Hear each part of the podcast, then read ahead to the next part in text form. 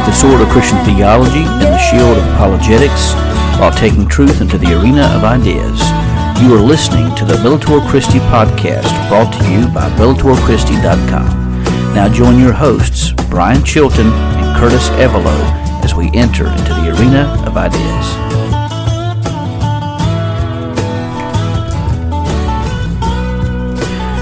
Psalm 91, verse 1 says, The one who lives under the protection of the Most High dwells in the shadow of the Almighty. This is the Word of God. Taking up the sword of Christian theology and the shield of Christian apologetics while taking the truth into the arena of ideas. This is the Bellator Christi podcast. My name is Curtis Evelo, and I'm joined by Brian Chilton as we answer your most pressing apologetic and theological questions of the day. Well, hello everyone. Uh, we've been praying for you. Um, I hope you've been uh, picking up the past series that we've had. Um, uh, we we covered a lot of a lot of information there, and and uh, if you have any questions on that, go ahead and shoot us an email, and, and we can um, answer those things along the way. But Brian, sounds like we got some uh, some interesting news about some listeners over overseas, huh? Yeah, absolutely. I received an email this past week and uh, said that uh, the Bellator Christi podcast had ranked in the top 120, almost the top 100 uh, listing of uh, podcasts in the genre of religion and spirituality in Australia. And if you consider this, religion and spirituality may include uh, not only uh, Christian podcasts, but it may also include uh, uh, other worldview podcasts. So we're talking about a large swath of podcasts. Uh, and even still, the podcast ranked in the top 100 top 120 in some categories and top 110 in uh, overall. So we want to thank all of our listen- listeners uh, down in Australia. Uh, we're very grateful and thankful for you, and uh, just pray that you continue supporting uh, Bellator Christi podcast, and uh, also to everyone else who may be listening to this podcast uh, wherever you may be. And Curtis, this is the wonderful thing about doing a ministry like this is that we really don't know just who all may be listening to the podcast, right. and so right. uh, just just an amazing thing to consider. Right. Yeah, and that and the and the fact that these things are archived on the on the website and and elsewhere, and um, to know that uh, somebody can go back and listen to a year ago and listen to what we had talked about because a lot of these things, that these topics that we talk that we're talking about, actually are, um, you could say, evergreen. Um, some of them Yes. are an evergreen type topic that that there stay information that is current and up to date, no matter what time of the year we're doing or uh, how many years down the road it is. Absolutely, and I, I like that term evergreen, and that, and that's so true. Uh, and th- this podcast has been around since uh, 2012, almost 10 years. Uh, this podcast has been around. It, it was a different format, a different name, even in the begin in the beginnings. Uh, but there, there's a lot of material that a person can access, and um, I, I hope and pray that a person will uh, go back and, and see. I mean, maybe you have a question. Go back and check out some of the previous podcasts we've done, and uh, you may find an answer there. Yeah, yeah. So we got some topics today um, that we're going to be covering, folks. Um, we're going to be talking um, about some some topics that are concerning the church um, today, and and that's kind of what we're going to cover. But first off, we got a question uh, in the Bellator Christi you want to talk about or uh, answer on uh, on the podcast. So let's go ahead and get after that. Yeah, this is an interesting question from a guy by the name of Alex Smith. He asked the question, he says, I'm confused with the question Does quantum vacuum require a beginning? I saw it in debate with uh, Dr. William Lane Craig and Lawrence Krauss. Dr. Craig put it that a quantum vacuum state itself had a beginning, and that's why the universe is not infinitely old, and illustrates exactly why these universes, multiverse, we- that postulate the existence of our universe in some sort of quantum condition can't be extra, extrapolated extrapolated to past infinity. Uh, they're unstable and cannot exist for an infinite amount of time.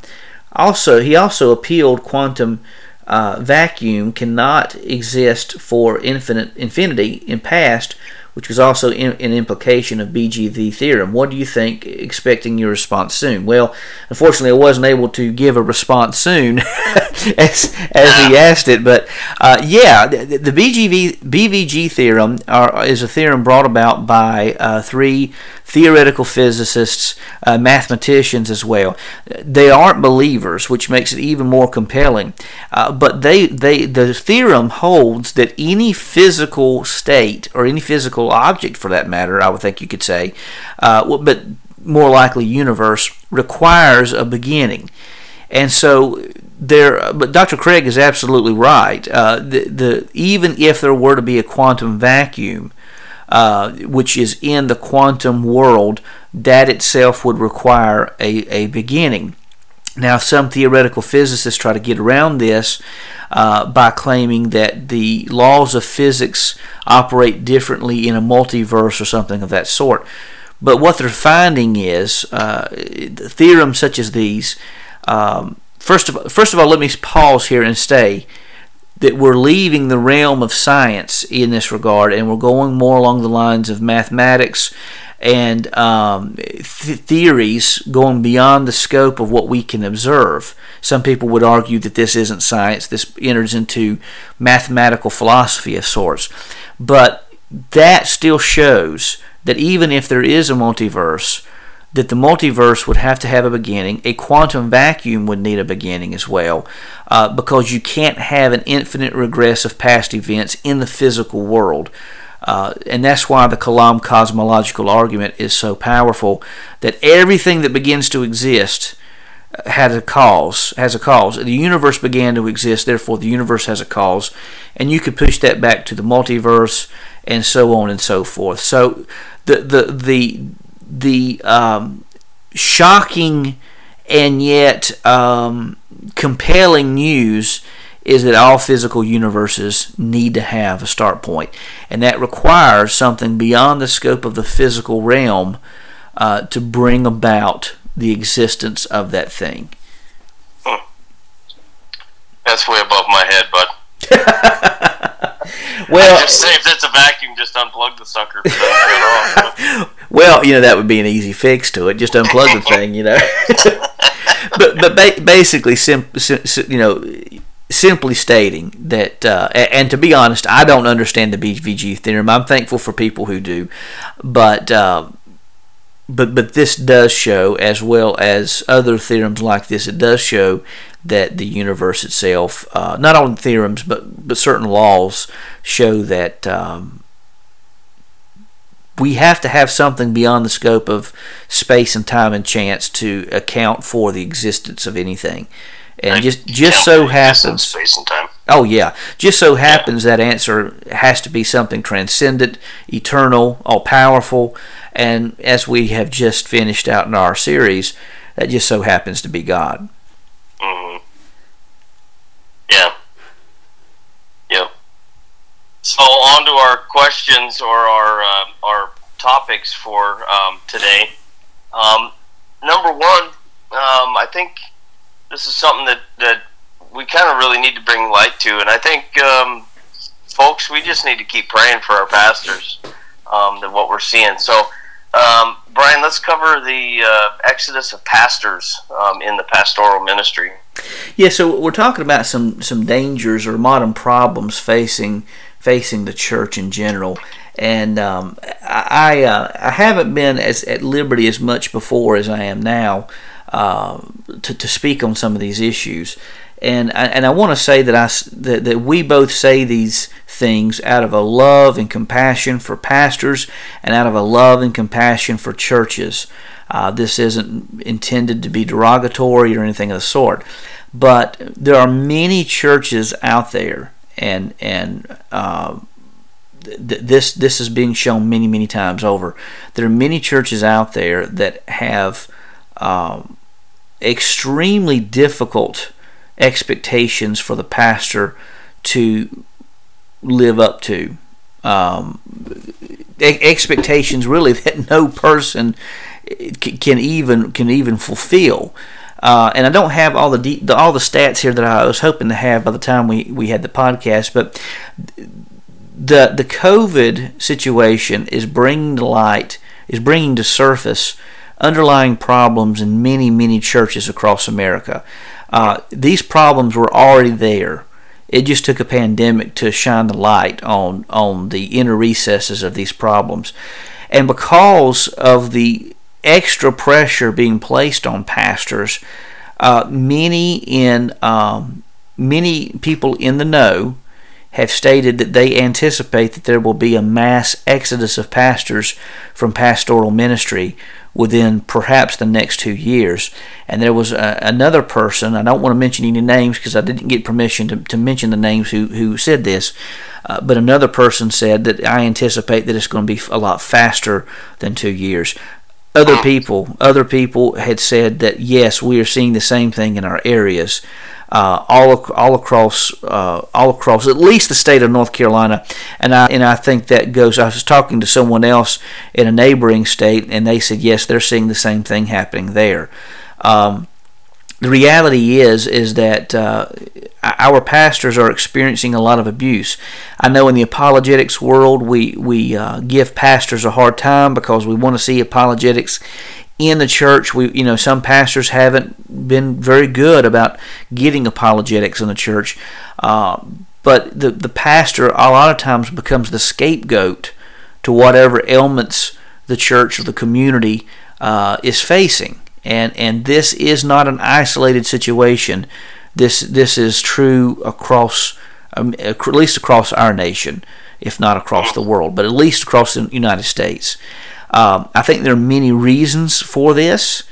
Um, some of the reasons we're going to talk about a little bit later in the podcast. But what I, what I would say is that we need to uplift our pastors. Um, I think that some of the problems are stemming from the fact that many churches are losing their uh, the attendance that they once had, and um, and and this scares people. We realize that you know things are changing in our world.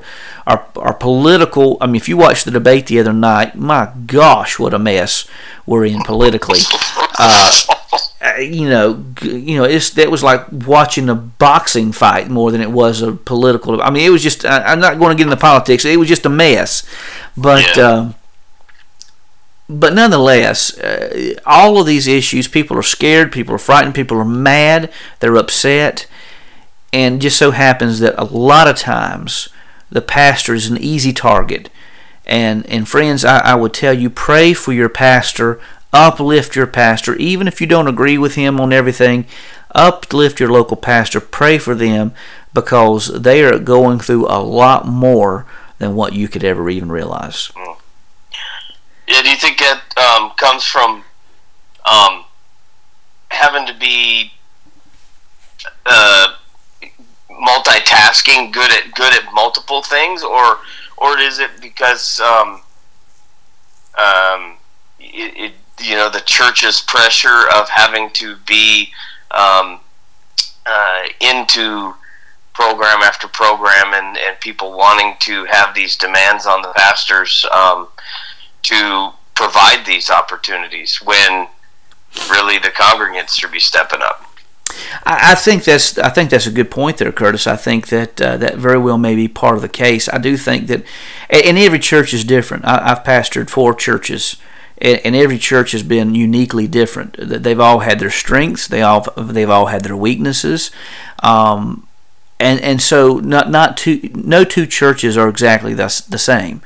Um, so so I, but I would say generally speaking, I do think that uh, there are many areas where the pastor is doing everything from preaching and teaching to becoming the plumber and the and the construction manager uh, of of the church. So I mean, I do think there there that goes on. I do think there's a lot of program based situations and scenarios that are endangering the church. I, I would say that I do think too that we expect the pastor to do too much. Uh, and this isn't healthy. And if you don't believe me, go back to the book of Exodus and see what happened but with with Moses when Moses was trying to do everything. Right. And his father-in-law who told him he says what you're doing is not good. good. You, you, you need yeah. to train other people to, to take the load off of you. And uh, Jethro. He he knew it. Yep. And so we we're doing the same thing to many local pastors that that the Israelites were doing to to Moses. And uh, unfortunately, in some places, it's anticipated that the pastor work himself to death, uh, which is not at all biblical. I, I, not at all biblical. But um, I think there's that. Yeah, programs. I, I, think there's a lot of competition that goes on between churches. I think there's a lot of competition that goes on between pastors. Um, I think that, uh, quite frankly, you know, we want to be seen to be the best. Sometimes we want to be seen to be as the most spiritual.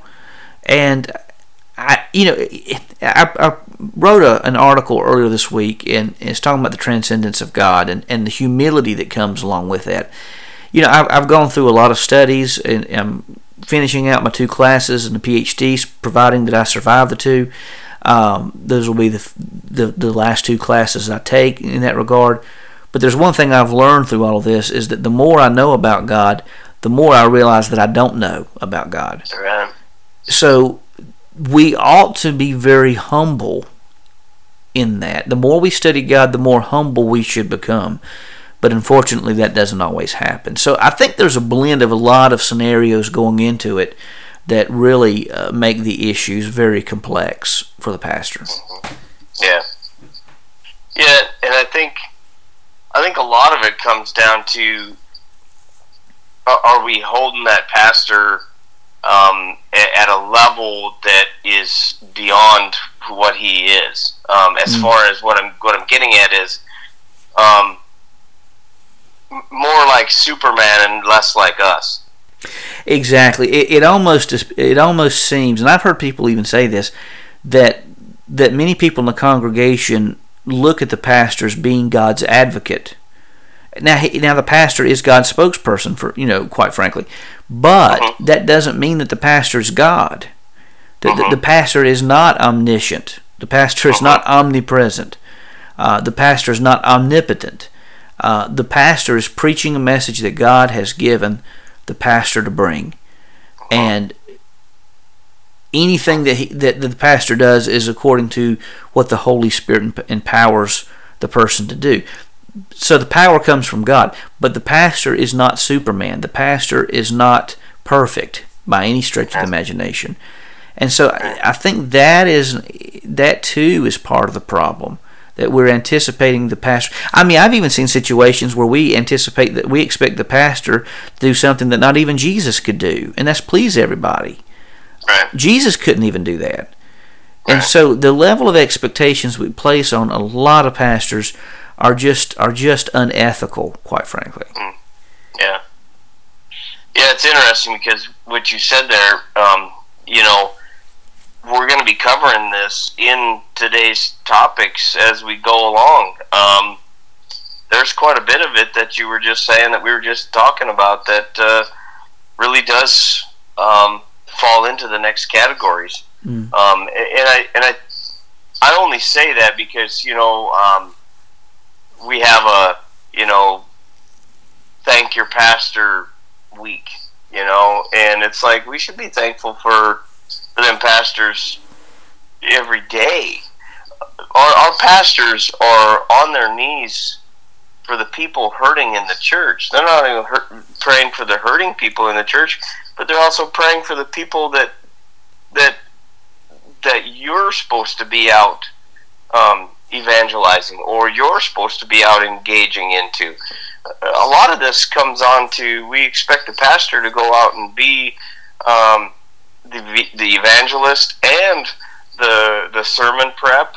And um, really that I mean he some of them do that just out of their own love for other people and want and desire out of other people. But that doesn't take the burden off of us. We we as congregants need to still um, be willing and, and able to step up and and uh, do those things that we're called to do as Christians and, and be disciple makers. We're it's not the pastor's job to be the the sole disciple maker. Yeah, and, and and part of this, I mean, this is multifaceted, and and this may not affect every church and every situation, but in some places, you know, and, and again, I'm not singling out anyone or anything, but I think a lot of times we we have not done church according to what the Bible calls us to do. I mean, because quite frankly. Uh, the, the biblical way of doing it is to have a pastor, have have even maybe a board of elders, uh, as such, to to kind of take responsibilities in different areas and then have the deacons as being the supporters of the church, servants of the church, you know, taking care of, of, of all these other things so that the pastor or pastors can focus on prayer, evangelism, and discipleship. Uh, but quite frankly, we've got everything twisted. And and don't get me wrong, I, I'm, I'm I've been a Baptist most of my life. I've been in some other denominations as well. But we, we a lot of times stress and emphasize autonomy of the church, that the church is a self-governing entity. But Karl Barth, I've been reading him for a class, and, and I don't agree with him on everything, but I think he hit the nail on the head when he says that a church, a true church, can never be completely autonomous because the church must have Christ as its head. Christ must be the the overseer of that church. And I think, quite frankly, a lot of times that uh, churches, and, and I'm speaking in generalities here, churches become more like glorified country clubs than they do the body, the hands, feet of Christ. And uh, I may be wrong on that, but it just seems to be that this is something that I am seeing reoccurring um, many times. So, so the image I got just now while you were talking was um, what we're seeing today is the the trailer the trailer load of, of the church and all the stuff that goes with it that pastor has got uh, the shoulder straps and the waistband and, and they're uh, pulling away like a uh, um, it's one of the strong men you know the yeah. the, uh, the weightlifters you know um, and they're pulling that weight all by themselves when we're to be pulling along with that, um, but we're not to be necessarily, um, you could say, nobody's supposed to be really pulling it, it to be spirit filled and to have the church spirit filled. Um, we're going along with what's already there, and and it, it, the the load then is lightened by by everybody being spirit filled and moving moving the the thing along by with itself. Well, and, and, consider consider the, the format, the typologies that Christ, that God gives us in Scripture. Moses had an Aaron, and then he he later had other judges that he appointed. Christ had twelve disciples, and then uh, he had three inner circle disciples. Then he had twelve disciples. Then he sent seventy out two by two.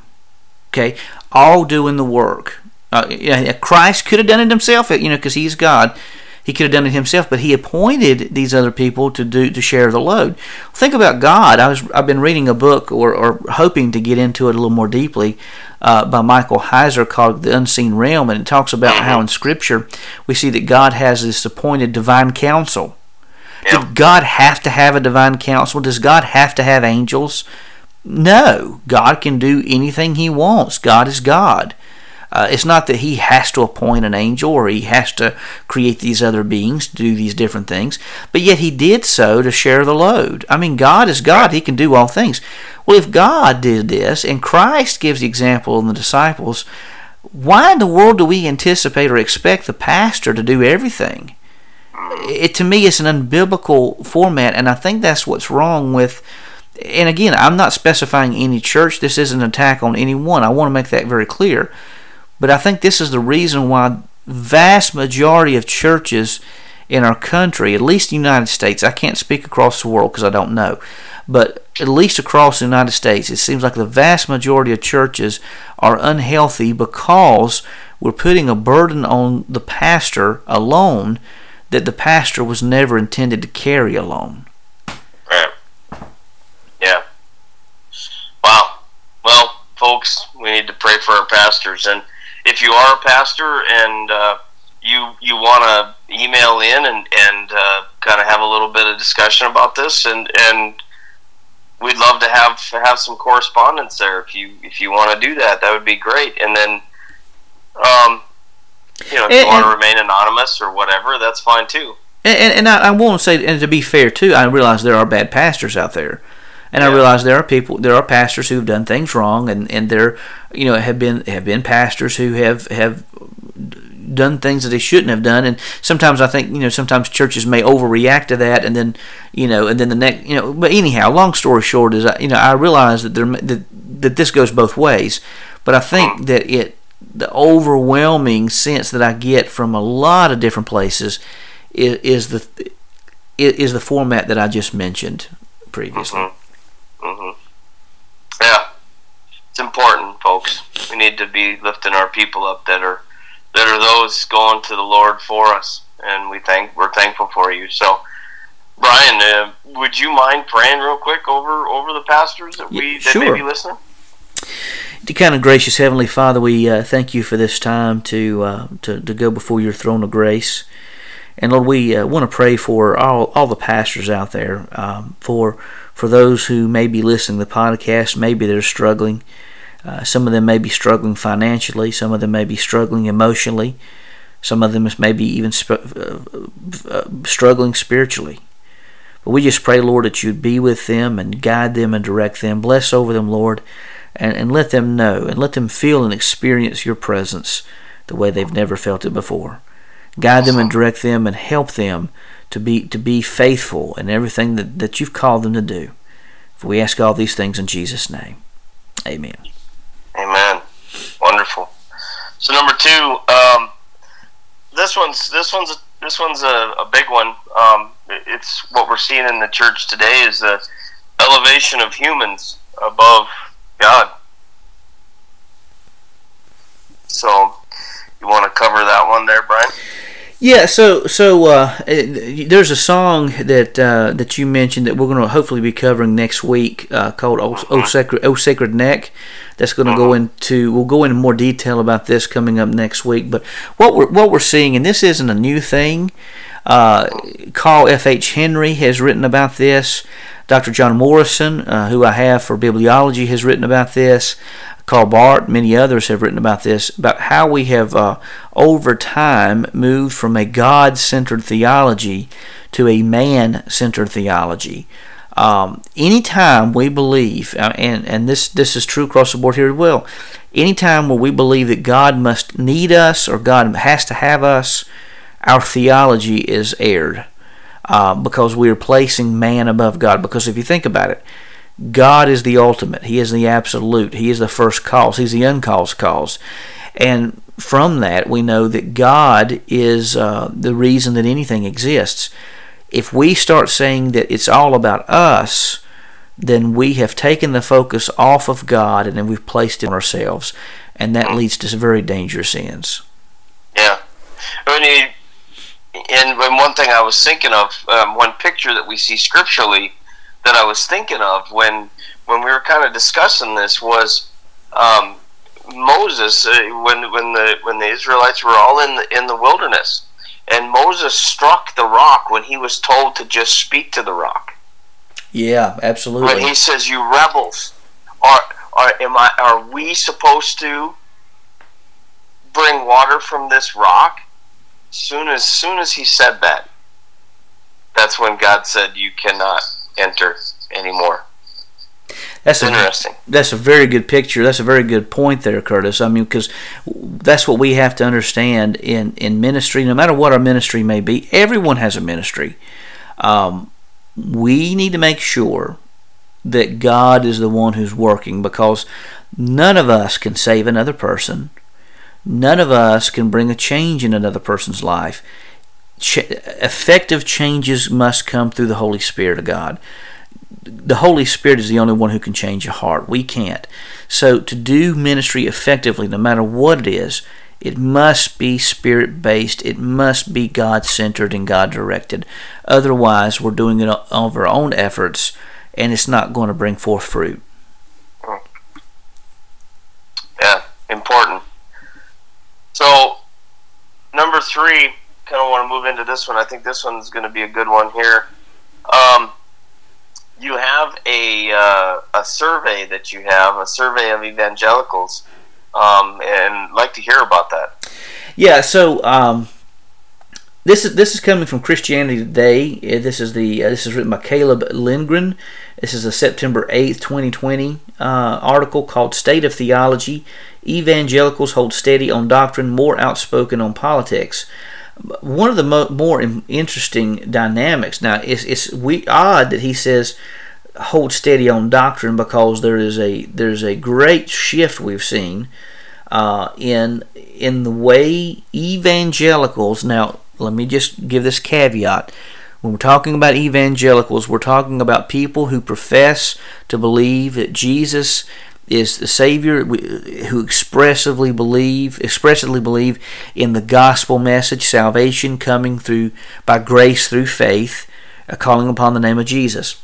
We're talking about evangelicals are normally considered to be more on the conservative end of the spectrum.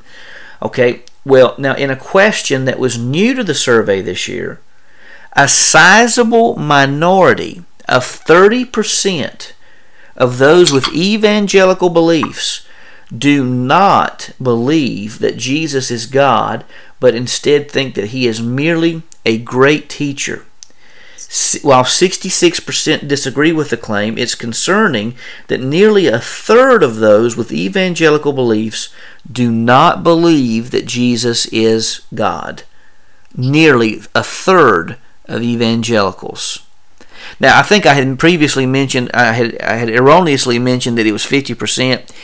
It's, it's actually closer to being a third uh, of evangelicals. But even still, Curtis, that is a large number of evangelicals, individuals professing belief in Christ, who do mm-hmm. not hold to the divine nature of Jesus. Mm-hmm. It, I, uh, I wonder, now this kind of goes into the whole pastor part of it but I wonder what's being preached at the pulpit then. What, what's being preached that they're that they are not um, in, in fully understanding the Father, Son, and the Holy Spirit. Well, speaking of Holy Spirit, just under underneath that was another statistic that I hadn't seen until just now. Just under half of evangelicals, evangelical respondents, forty six percent, this is a higher percentage. Nearly half, 46%, believe that the Holy Spirit is a force and not a personal being. Now, this is down from 56% in 2016 and 59% in 2018. At one time, this was over. This was almost 60% of evangelicals Are believe. Are you kidding me? No. Oh. According to this, I mean, if there's good news, has come down, but yeah. It, but yeah. this has gone down from 59% down to 46%. Right.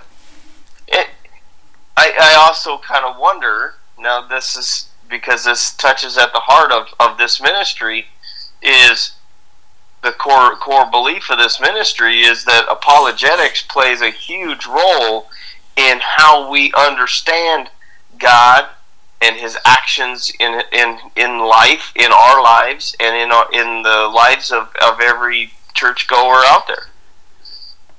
Absolutely, most certainly. Yeah.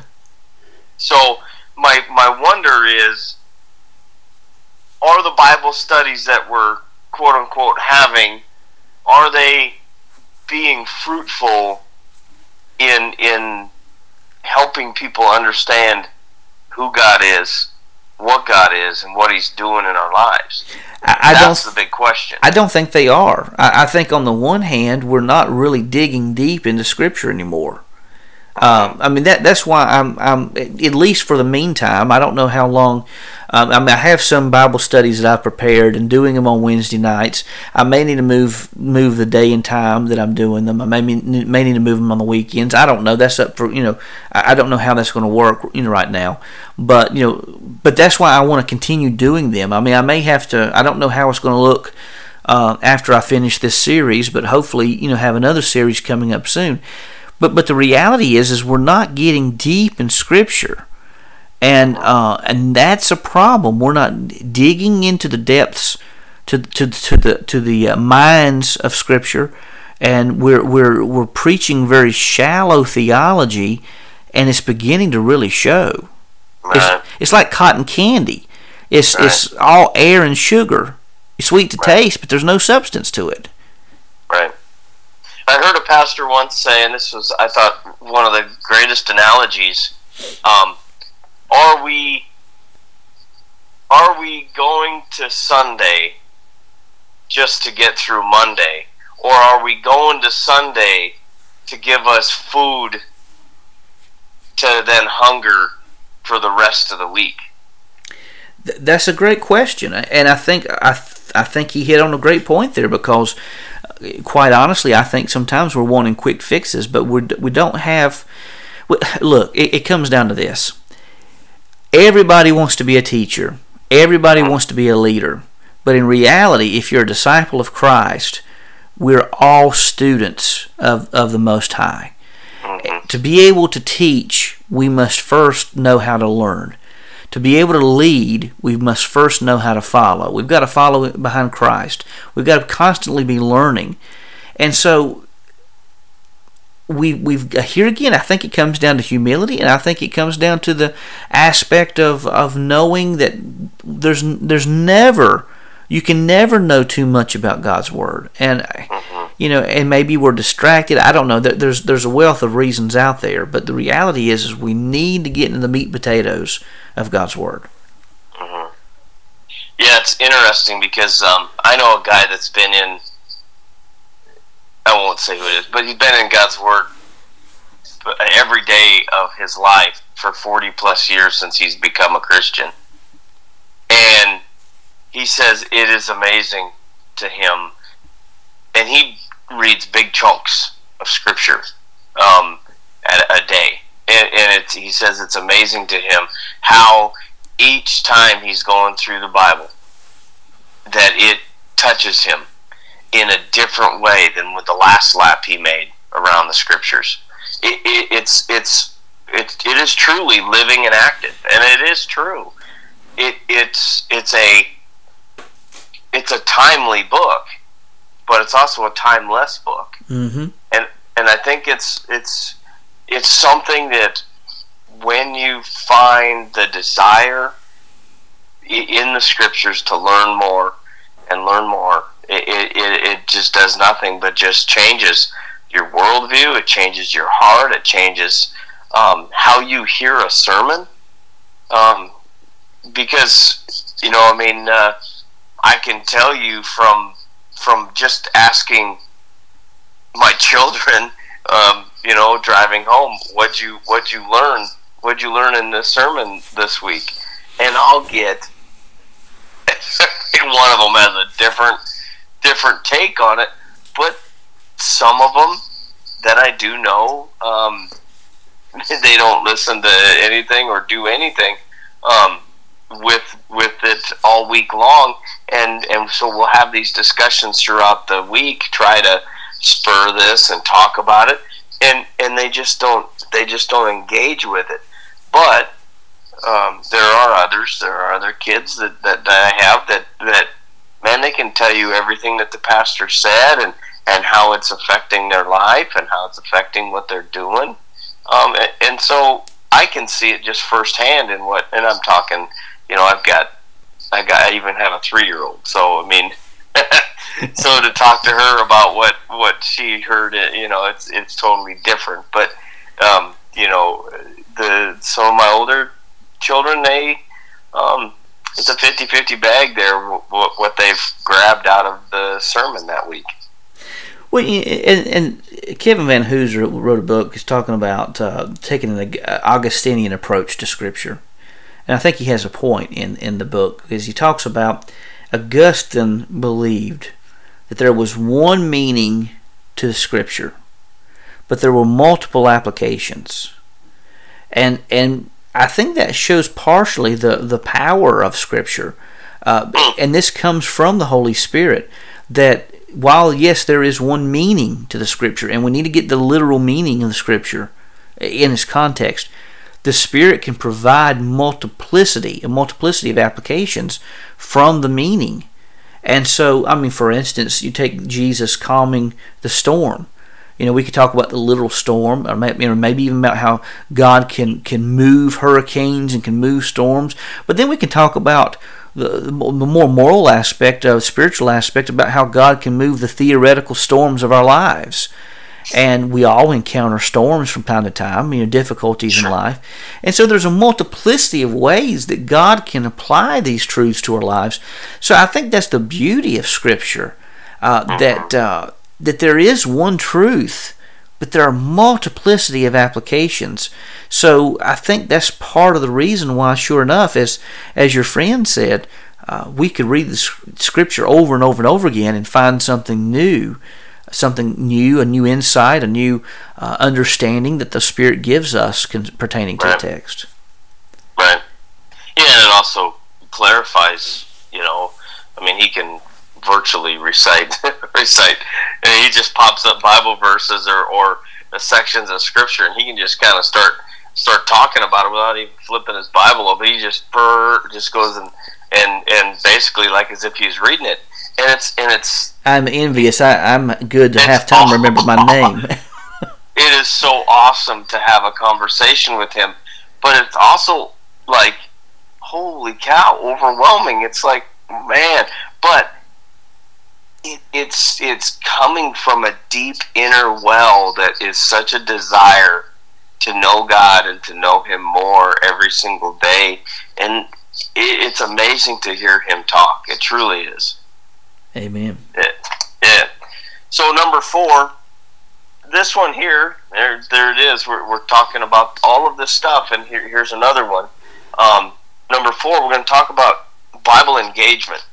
I found an article um, from uh, Rod Martin, um, and he did it in 2015. Wrote this article, but it was a it was a I'll just kind of give a brief overview real quick, but it's an article about the engagement of people being in God's Word um, a certain amount of time versus um, not being in God's Word, um, and, and, how it's affecting their actions and the way they um, treat uh, their worldview and how they treat um, other people around them and, and the decisions they make in their lives.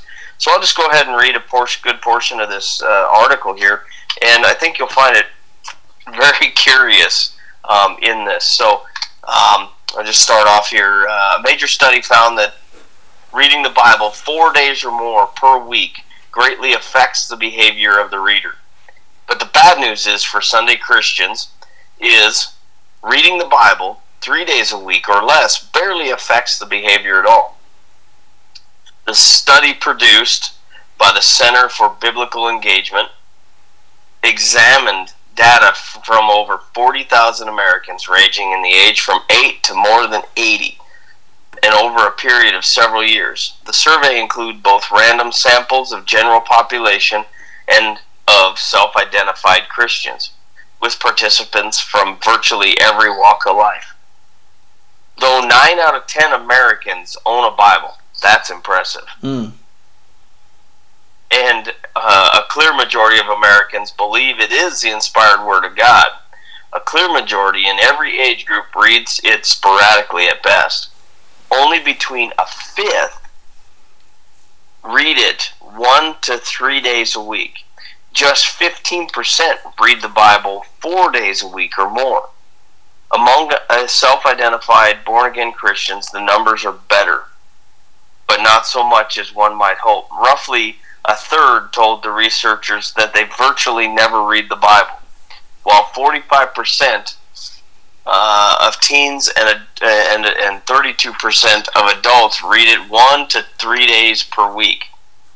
On, a, on the good side, almost 40% of born again teens, that's, that's inspiring, and adults read the Bible four days per week or more.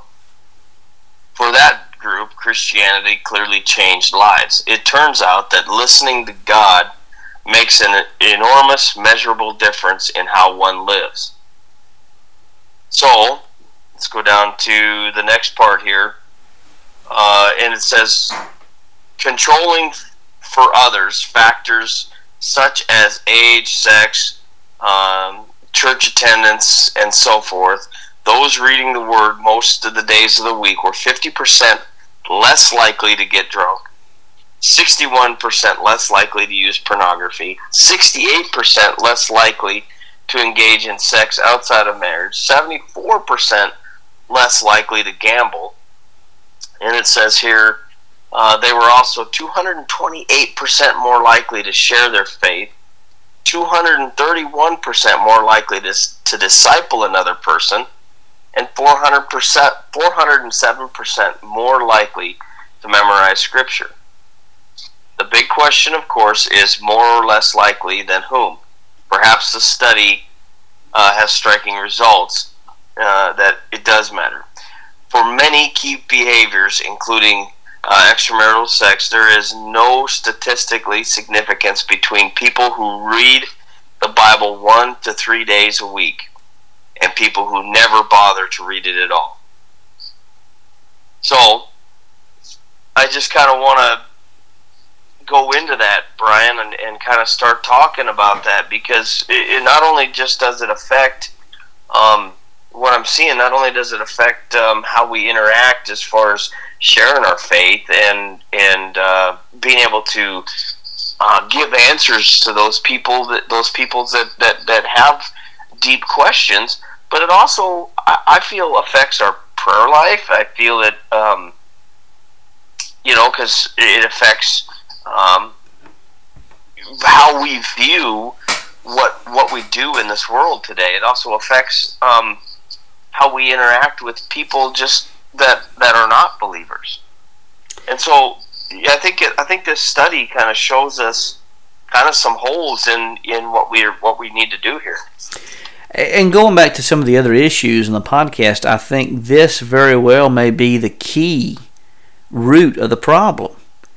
Hmm. That that if if our lives are transformed by regular study of the God's Word, if we see the theological problems that we have uh, have encountered, uh, we see all these different different issues going on. Then, yeah, that that is that's the root problem behind this.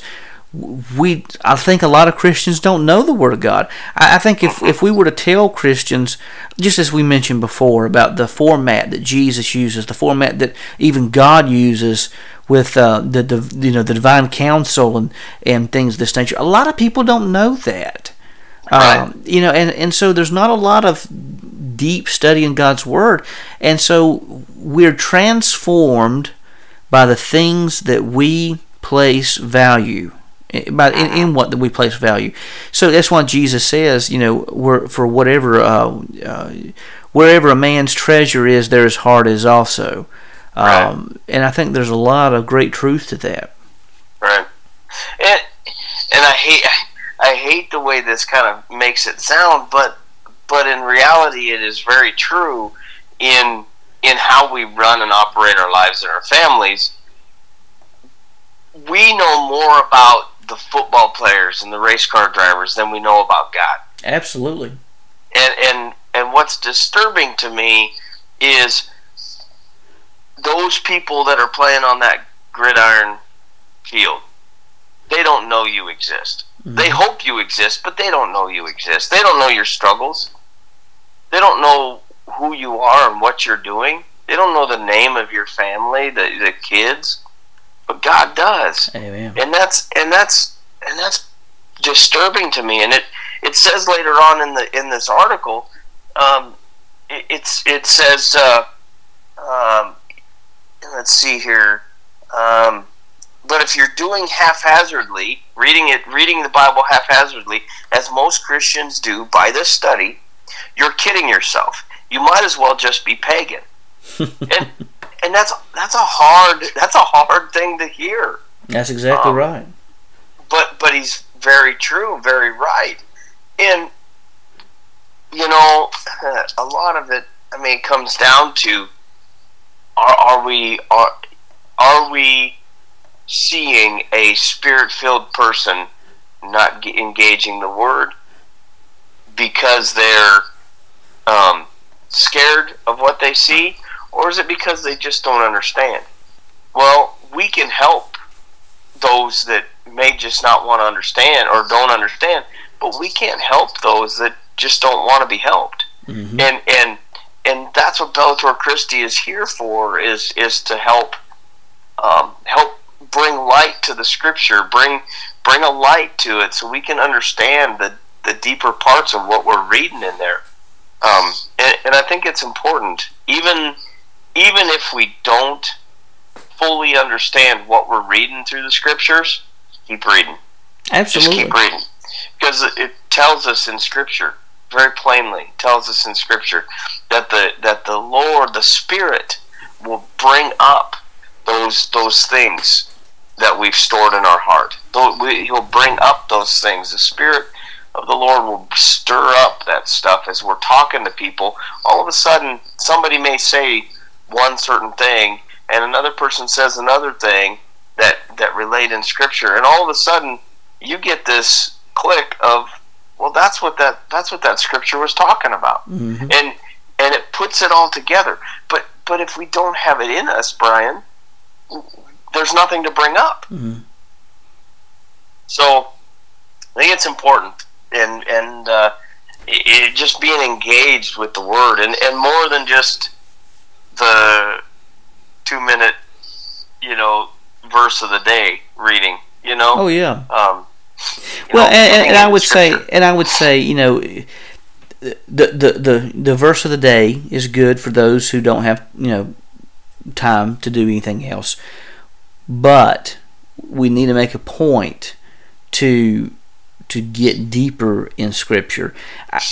And and and that's just that's part of the problem. And we we have a you know cute little quote here and there. But we need to get into the meat and potatoes of God's word. And that's not going to happen by haphazard looking uh, evaluation of scripture. It's going to come by deeply write having God write the law onto our hearts, the law of grace, mm. obviously, but having God write it on and meditating on the Word of God. Right. Very good. Yeah. Yeah. That's good. That is really good. So, Brian, we're on to our last uh, subject or last uh, last one here, and we're going to have to kind of hustle on this one because we're we're clocking down on the time. Absolutely. But, but but I want to cover stuff that's in the layman's manual which was written by our very own Brian Chilton. but I want to I want to go into some sections in the book that I think are really interesting to cover, and you know, it's a topic that that we're kind of covering here.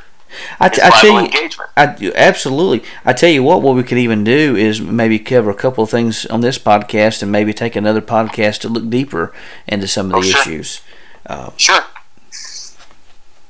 Sure. Yeah. So um, on on page 118, you have chapter 13, and it talks about the archaeological evidence for the Bible. Um, and let's maybe go into you know a topic here that I think is really interesting.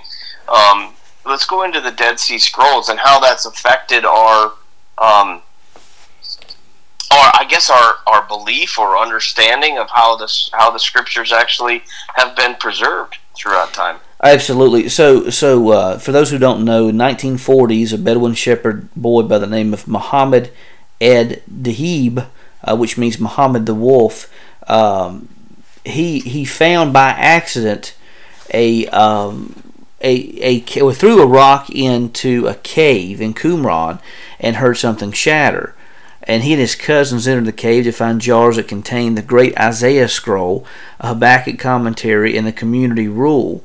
And uh, they didn't realize what they had. In fact, it even went on the black market for a while. Well, not the black market, but it went into uh, the market in general.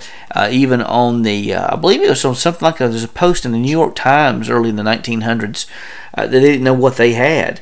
Uh, but in 1947, John Trever of the American Schools of Oriental Research compared the scrolls with other older biblical manuscripts, and they were identified to be the ancient text of the Hebrew Bible and the community doctrine uh, documents at Qumran. Now, interestingly, uh, these there are uh, a lot of things that we could discuss, and I know time won't permit us to go into it. But what they do show is the uh, one of the most important things is that they show that uh, the Old Testament uh, matched the, the the translations that we have now. Uh, the, the the in fact some some of the manuscripts matched almost identically to what we have now, and so it verifies and confirms that the Old Testament we have now was the Old Testament that was that was that was in possession at least by the second century BC. Um, and I think I think you can even make a compelling case from there that some of these documents are, are far older than what some liberal uh, theologians and Bible, liberal Bible scholars had posited originally. Uh, I think also you can make a case for the unity of Isaiah uh, instead of a Deutero or Trito Isaiah that there was one Isaiah uh, because the, the document was found as a one unified scroll, uh, and it was one of the older ones too. So, bottom line is, I think that this this confirms to us that the Old Testament message is the same today as what it was in, in at least second century BC. Now, Dr. Randall Price, one of my professors at Liberty in 2017, uh, found some additional caves. Uh, they thought that they all the caves that were there were um, were were finished, um, that, that it was all that, that they had. But uh, Dr. Randall Price saw that uh, discovered that there were more caves. He did find that there was uh, evidence of some scrolls in some of these other caves. They didn't find any additional scrolls, but they did find find the remains of uh, potsherds that had been there and were freshly broken. So, uh, if you would like to help out the ministry of Dr. Randall Price, go to, I believe it's the world of the Bible.com. Uh, let me type this in right quick. A world uh, of the Bible. Dot com, uh, worldofthebible.com, and it is that is the one worldofthebible.com, and you can go there. You can donate. Uh, you can find some of uh, Dr. Price's books, articles, uh, more literature concerning uh, his research and what he's doing. Dr. Price is a great man of God. I, I had a chance to uh, uh, eat along with her class. We ate dinner in his home, and his wife Beverly, just a, such a sweet lady, met his, his son-in-law and from Texas. Just a great group of people, and uh, they have uh, a lot of great things that they that they're looking to do. But research like this takes a lot of money, and it, and it takes uh, a lot of support. So worldofthebible.com, go by and check it out, and uh, yeah. see if you can help out. Look at the homepage. There's a picture on the homepage is impressive. Absolutely. and he, and he does Israel tours too. Uh, you know, yeah. he, he does Israel tours, and there's all kind of different things that he does, and uh, uh, just an incre- incredible man and incredible ministry. Hmm. That's amazing. Yeah. So there's that, and uh, we can go into. Uh, um, we can go into uh, the new evidence of this destruction at Sodom if we can cover that fairly quick. Yeah, absolutely. Uh, so this is very interesting. Let me find the page number on this. Um, 121. 121. Okay. Um, so they recently uh, they recently went back to Sodom and Gomorrah. Now, let me just say, it's believed that so, that uh, that a lot of this area is is underwater. It's believed that uh, um, ancient Sodom itself is, is under the Dead Sea. But areas around where ancient Sodom would have been located, so that not necessarily Sodom itself, but areas around the vicinity of where Sodom would have been located, uh, researchers have found evidence that suggests that a catastrophic incident took place around 3,700 years ago. And this multidisciplinary team got together and uh, and, and and found glazed potsherds in Jordan's Tell a Tal El Hammam excavation project that specified that region that the region experienced temperatures high enough to convert the potsherds into glass. Mm. Now we're talking about this would have been something around 15.5 million mile, uh, 50.5 miles turning into what uh, oh, excuse me, and a meteor, meteoric explosion would have disintegrated an area around 15.5 miles, turning what was once a lush, fertile area. Remember when Lot went there, this was a lush, fertile area, and there's evidence of that. It it turns this this whole area uh, it collided in collided in this area so strongly that the temperatures were so hot, more higher than the surface of the sun, that it took these potsherds and turned them into glass. And so we're talking about something of a tremendous size, producing tremendous heat to leave behind something like that. Hmm. Just so happens it confirms what Genesis tells us. Right. And what's what's interesting is to this day that area is is barren. Mm-hmm. It, it, it won't grow anything. Now, I, am I'm, I'm just curious on how how have, how has that been handled um, with with the you could say between archaeologists are they are they all in unison that this is Sodom and Gomorrah or this or is it uh, something that they kind of um, disagree on? Well, you're more liberal. You're more liberal. You know, scholars are going to you know try to find ways to to argue. I mean, so I don't think you're going to have universal consensus on on nearly anything. But by far, the the general generalized consensus is that this is where Sodom and Gomorrah was. Uh, and, and there's there's evidence for suggesting that some of these that Sodom at least is in the middle of the Dead Sea uh, that it took a direct hit, you know, by by this by this uh, meteorite meteor, excuse me, and so so again, the vicinities around Sodom and Gomorrah uh, suffered this catastrophic fate, but just so happens to be that Zoar, the place you remember the place where Lot escaped up in the mountains. Yep. Yep. It was not affected by this to right. the level and degree that these other areas were. So there again, it's, it's very fascinating to see the uh, to see what happened. I mean, it's very fascinating, confirming the biblical record. Yeah, isn't that amazing, folks? Where the Bible has been challenged, and in many ways, it proves itself by itself. Well, that goes to word, something that Doctor. The, Go ahead. I'm sorry. It just in the world, just in the world of archaeology. Um, you know, it moves around and people say, well, that never happened or that place never existed. Um, 20 years later, somebody's kicking around some dust and dirt over in the over in the Bible area and uh, where the Bible was written, uh, where the Bible happened, and all of a sudden they find, um, you know, these things. And and this is just the tip of the iceberg. There's a lot more. The, the things that are published are only a fraction of the things that's discovered and the things that's discovered uh, is well, it's only a fragment of what has yeah.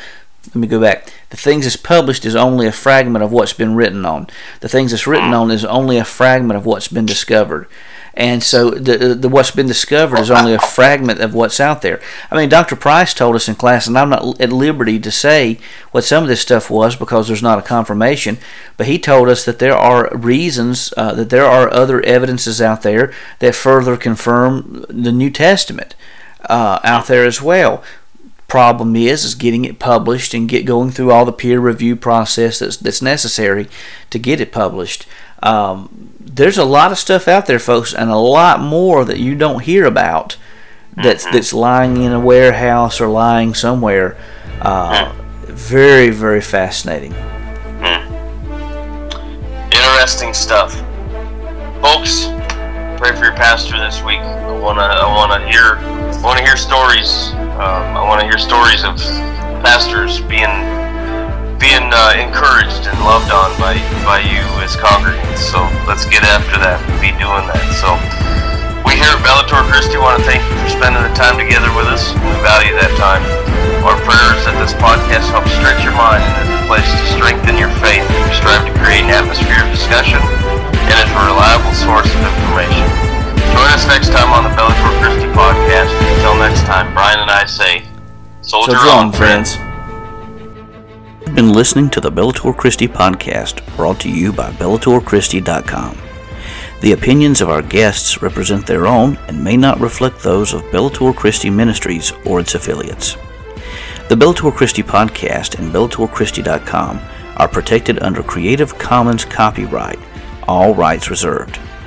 The opening theme is the song Crucified, written by John and Michaela Limanis, performed by Crosby Lane, and produced by Mansion Entertainment. Be sure to visit our YouTube page at www.youtube.com forward slash Bellator Christi. Also, please consider leaving a positive review on the apps where this podcast is found.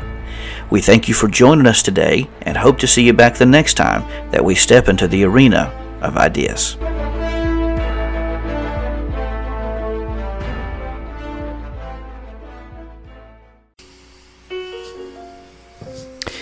Have you ever wondered about the Christian faith but have become bogged down by difficult terminology? Are you a Christian and faced doubts and you didn't know where to turn? Maybe your faith has been challenged and you don't know how to respond. Or perhaps you desire to learn more about how to winsomely defend your faith, but you do not have the time nor the finances to enroll in seminary. If any of these situations describes you, then consider purchasing a copy of the Layman's Manual on Christian Apologetics. This book confronts the challenges facing the Christian faith, but does so in a way that is accessible to everyone. The Layman's Manual on Christian Apologetics is available in softcover, hardcover, on the Kindle, and Nook. Consider purchasing a copy of the Layman's Manual on Christian Apologetics from your favorite bookstore today.